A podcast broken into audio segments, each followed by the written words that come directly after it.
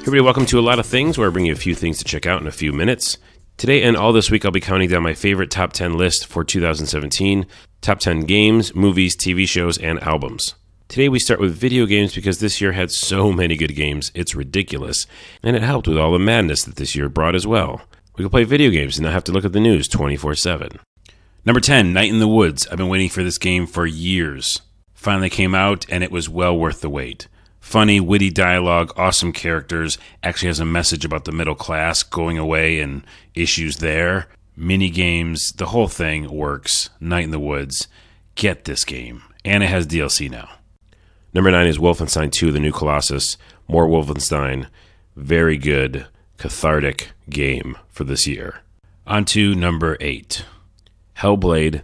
This game was great and very helpful, tempting to show what psychological disorders feel like. Incredible scenes and beautiful and scary. Awesome. Number seven is Dishonored Death of the Outsider. More Dishonored. Thank you very much. I will take it. Number six is Breath of the Wild. Whoa, controversy alert. I know. Are you out of your mind, Carlos? It shouldn't be six. It should be much higher up on the list. Well, here's the thing one, I haven't beat it. Two, I think it's very good but not great. And there's just so many good games to play, it made it number six. Number five is Mass Effect Andromeda. Whoa, controversy alert number two, because number six was Breath of the Wild. What is he doing? I don't care what you say. I'm standing by this sci fi RPG. Basically, if you give me a sci fi RPG, it's going to be high on the list. I saw past the dumb little animation glitches that they patched, went through it. It was worth it. It was amazing. Number four is ELEX, which I secretly want number one.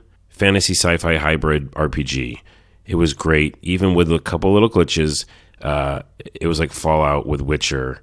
Oh, it's so good. Number three is Super Mario Odyssey, which is a delight to play. I'm still playing it. It gets a little tricky at times, and you want to throw your controller, but it's well worth it. It's unbelievable. It's number three.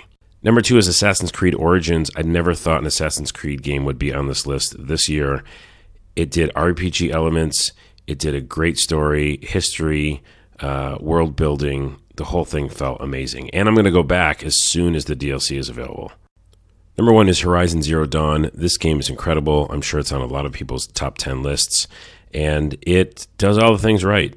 Similar to Assassin's Creed Origins, I just wanted to keep playing it, played all the DLC available. Plus, it was awesome to kill robot dinosaurs. All right, I'll be back tomorrow with another top 10 list and some honorable mentions for the video game category. If you're listening to this on Anchor, some of your top three games for 2017, and I might be able to put it in the podcast feed, or just let me know what they are on Twitter. See you tomorrow.